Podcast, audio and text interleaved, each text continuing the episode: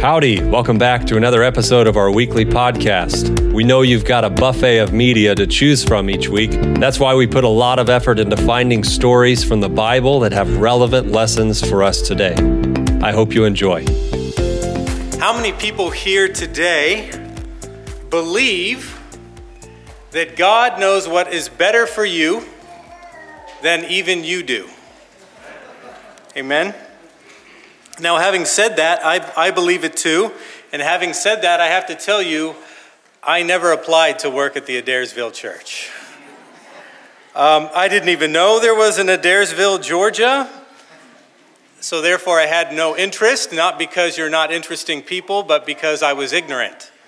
I just didn't know that this was here. In fact, I applied to work at a two church district. Um, you know, going from three to two, that was going to be easier, right? Um, a, two church district that I interned in in, in Tennessee, and um, that's close to my mom.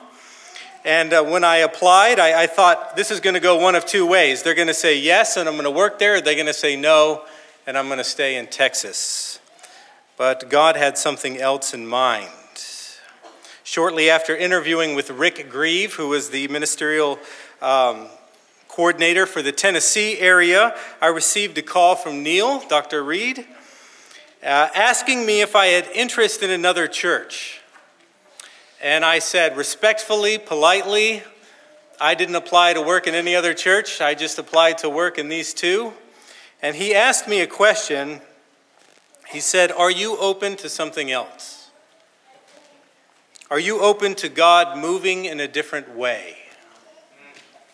I want you to open your Bibles with me to Matthew, I'm sorry, to Mark. To Mark chapter 5. We're going to start in verse 16. You probably know this story. Uh, there was a, a man, Jesus went across the lake to the Gadarenes. He came upon a man, well, actually, the man came upon him, uh, who was demon possessed, out of his mind chains dangling from his wrists, and his disciples run. But Jesus doesn't. Jesus talks to the demons. In fact, he says, What is your name? And they said, We call ourselves Legion. Do you know how many soldiers were in a Roman legion? 6,000. Were there 6,000 demons inside of this man? I don't know. But Jesus delivers him of every single last one of them. And then the man is sitting at Jesus' feet. As you know the story, Jesus cast the demons into these swine that then run off a cliff. In verse 16, it says, And they that saw it told them how it befell to him who was possessed with the devil, and also concerning the swine or the pigs. And they began to pray him, that's Jesus, to depart out of their coasts. They said, This is, this, this is too much for us. Can you leave? Imagine that, asking Jesus to leave. And when he was coming to the ship, and, and this, is, this is an important lesson, Jesus doesn't stay where he's not welcome. Jesus knocks at your heart, and you have the choice to open it or to close it. But they asked Jesus to leave, and being a gentleman, being the person that he is, he respects their free will. And it says, He got into the ship. When he was coming to the ship, he that had been possessed with the devil prayed him that he might be with him. In fact, in the Greek, it says, begged him, begged Jesus, let me go with you. However, Jesus suffered him not, but said to him, Go home to your friends and tell them how great things the Lord has done for you and has had compassion on you. I want you to notice a couple of things. What did the demon possessed man think would be best? He thought the best thing for him was to go with Jesus, right? So he thought that was the best thing that he could do was go with Jesus. In fact, he begged him. Now, looking back to my own life, and as anyone here, have you ever begged God for something? And there are many things that I have begged God for, begged Him for, that I didn't receive that today I'm glad that I didn't receive. Because, because I don't know the future, I don't know the past, and God knows everything. And look at what Jesus says to him. Verse 19 However, Jesus suffered him not, but he said to him, Go home and do Bible studies covering the 38 fundamental beliefs of the church. That's the version I'm reading. That's the Andrews Study Bible. Is that what it says? Your version? No, it doesn't say that. Now, is there a place for that? There's a time and a place for studying the 38 fundamental beliefs of the church, but it's not what you lead with. Sometimes we want to cover the Sabbath. We don't even know if somebody loves Jesus or knows who Jesus is, and we want to start covering the, the doctrines of the church. But look at what Jesus says. He says, Go home to your friends and tell them how great things the Lord has done for you and has had compassion on you. You know, as Dr. Reed said, I went to an amazing Facts Center of Evangelism. I was there three months learning the fundamental uh, ways to do evangelism. I've done evangelistic series. Um,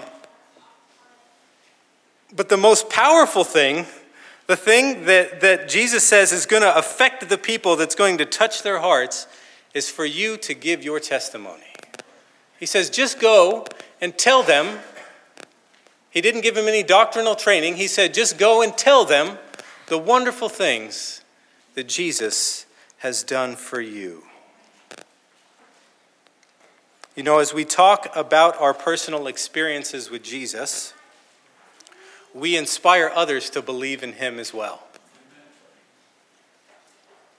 Because when, when we talk about our personal experiences with Jesus, people can see that.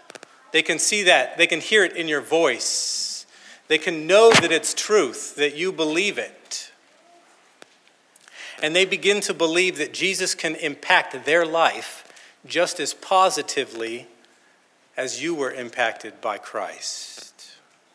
Now, here was a man, he was an outcast of society. He was probably well known. In fact, Jesus tells him to go. Uh, in verse 20, it says, He went and he departed and he began to publish it in the Decapolis. Deca is, is 10, polis means city. There was a 10 city region.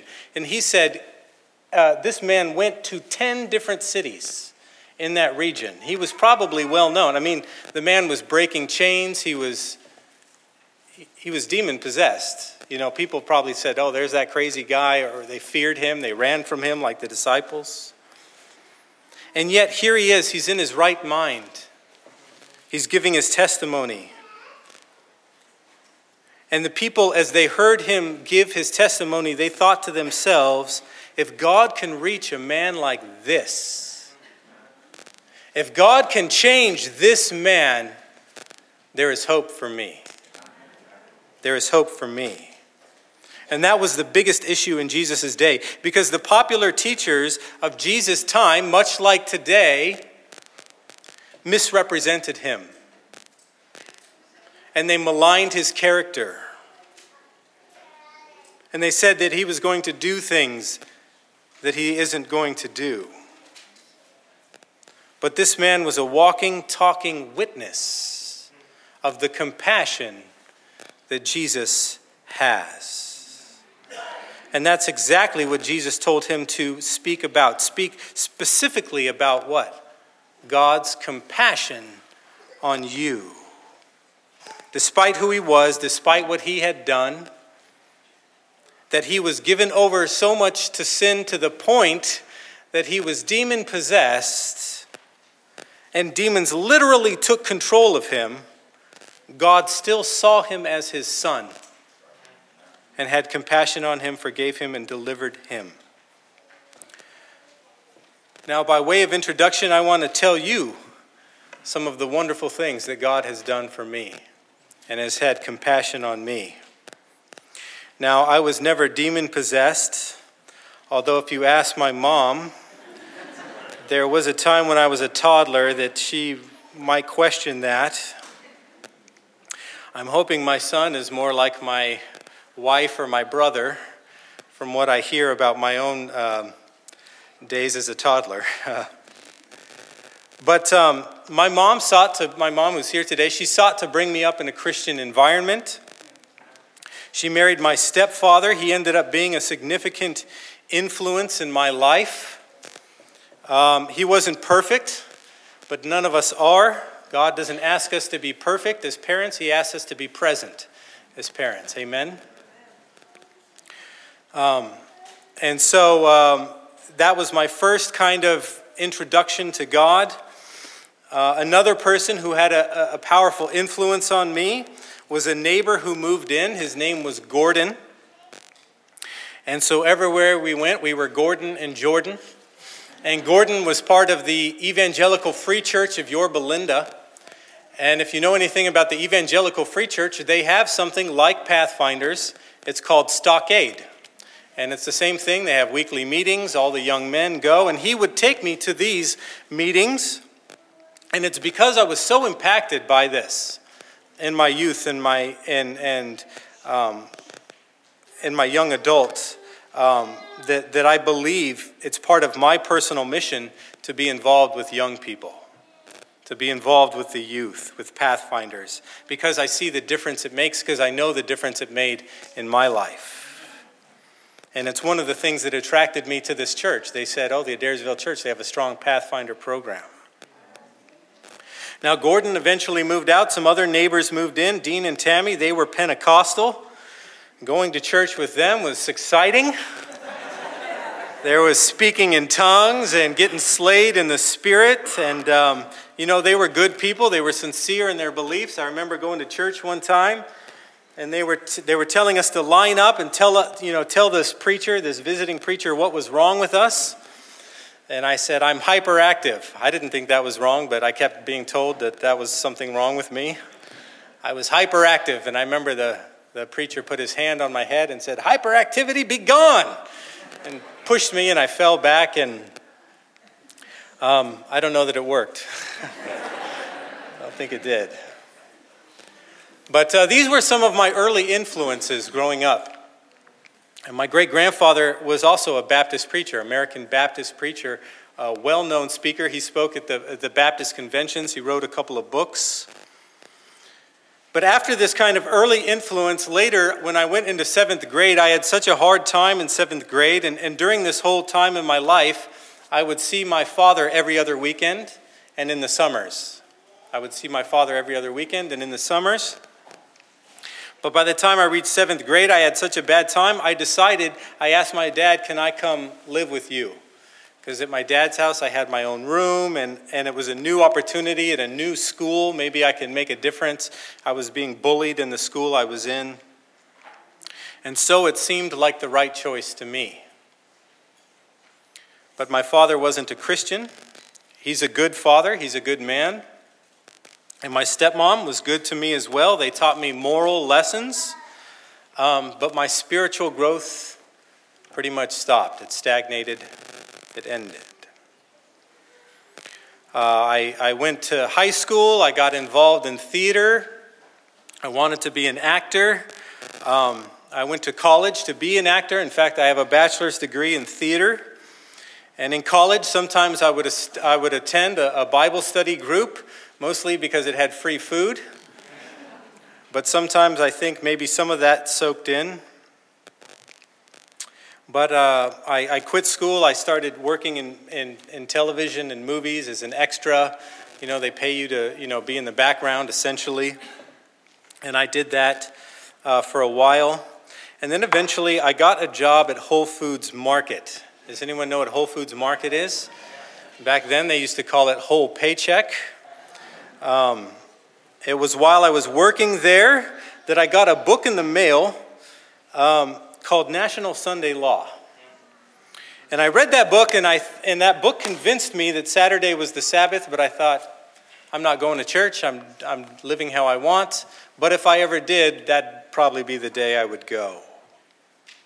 I didn't want to attend church at the time, but it planted a seed.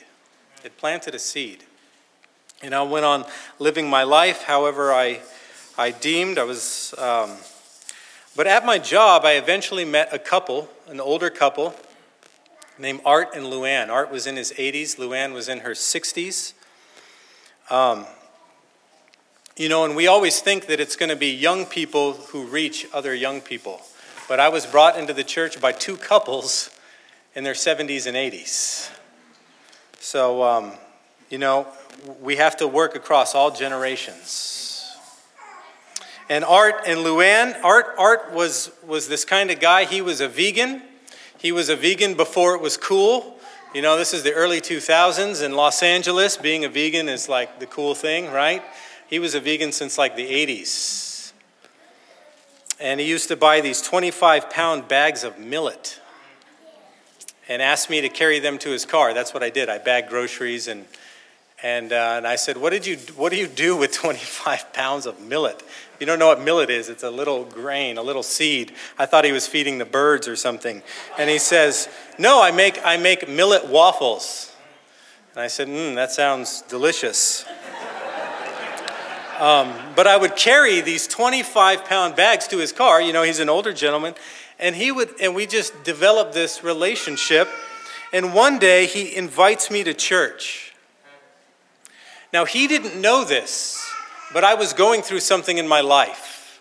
I was going through, uh, I had ended a relationship, a, a, relationship that had been about a year long, and, and some other things were happening, and I was just having this kind of spiritual crisis, and I was beginning to think about my upbringing. And I was beginning to think how, how God is always there and that God is always listening. And I, and I began to pray. And I began to pray, Lord, specifically, help me to find a church. Because I had gone to I had gone to evangelical, I had gone to Pentecostal, Baptist, I had gone to all these different churches. I said they all believe different things. But one of them's got to be close to the truth. So, whatever it may be, Lord, please guide me. My, my specific prayer was guide me to what your disciples believed. That was my prayer. And this was all happening in the background. And one day, Art invites me to church. And I said, okay, I'll go. And he said, oh, there's one more thing. We meet on Saturdays. And I said, yeah, because it's the Sabbath. And his eyes got real big. He's like, Yeah. Yeah, because it's the Sabbath, right? He wasn't expecting that. But I remembered from the book. So I started going to church, and that's when I really began turning my life over to God. And after that, things happened rapidly. I quit my job at Whole Foods because um, they wouldn't allow me to keep the Sabbath. Uh, I met another couple, Dr. Paul and Ruth Watson, also in their 70s, and, and they helped to mentor me as well. And eventually, um, Paul and Ruth and Art and Luann, they got together and they said, How would you like to go to Amazing Facts? And I was like, What's that? And they said, Oh, Doug Batchelor. And I said, I don't know who that is, right? And they said, We're going to pay for you to go. And they paid for my housing, my books, tuition. Art found out that there was a, a mission trip at the end to, to Bogota, Colombia. He said, Do you want to go on that? And I said, Yeah. He said, I'll pay for that too. Amazing. After I finished AFCO, I was offered a Bible worker position. I did that for three years in Wichita, Kansas. Then I was a, a, a, member there, wanted to start a restaurant, which I took part in. It was a restaurant called DeSozo. I worked there as a baker for two years, where I trained under a French chef named Miguel. I ended up working with him in two other places, another restaurant that he started, and then uh, at Camp Au um, so, all in all, I worked in, in four different Adventist owned vegan restaurants that, that were centers of influence. And then uh, eventually at Camp Sable, the president of the conference, Jay Gallimore, and his um, secretary, Jim Micheff, who's now the president, took me aside and said, You know, your food is pretty good, but um, we think you ought to be a pastor. And I thought, well, Lord, it's not what I've been thinking for myself, but I'm willing to listen. I'm willing to consider what you have. And so I went to Southern. Um, it, it only took me two years because I had that prior super valuable theater degree. Um, I worked. I went to Southern. I finished there in two years. I worked in Texas for five years, and now I'm here with you today. And all that is to say, Jesus had compassion upon me. Even when I was far away from him, when I was doing my own thing, I did not always live according to his word. I made bad choices. I avoided God and the church, but eventually I came to the conclusion that God knows better than, than me. And so I want to encourage you this morning. Brothers and sisters, God knows what is better for you than you do. Which is why I'm at a church today that I didn't apply for, apply to. Many of you already believe it. You raised your hand at the beginning of the sermon.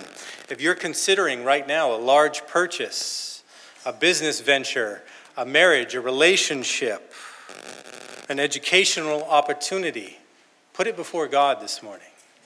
Put it before God. He will open and close the doors as He sees fit, and eventually you'll find out that it was the right way. And I want to encourage some of you because some of you have made a bad choice in one of those areas, in a relationship or whatever it may be. God still has compassion. God is still delivering people from demons today. And, and there's none of us that is too far. If you're in this building today, you are not too far from God. And through all the circumstances that He will give you, He will develop in you a testimony that when you share it with others, they will be amazed. And it will be this cycle, and they will begin to believe and be encouraged and believe that this same God can have compassion on them. Amen? Let's close with a word of prayer. Our Father in heaven, we're so grateful and thankful to you who delivers us who saves us, who loves us, who knows better ourselves than we know ourselves, better than our spouses know us, Lord, and yet you still love us.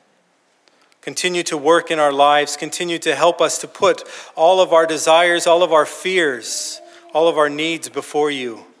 And Lord, in the past, when we've made bad decisions, when we've done the wrong thing, when we weren't listening to you, please forgive us. And please bring about your will in our lives. For we ask these things in Jesus' name.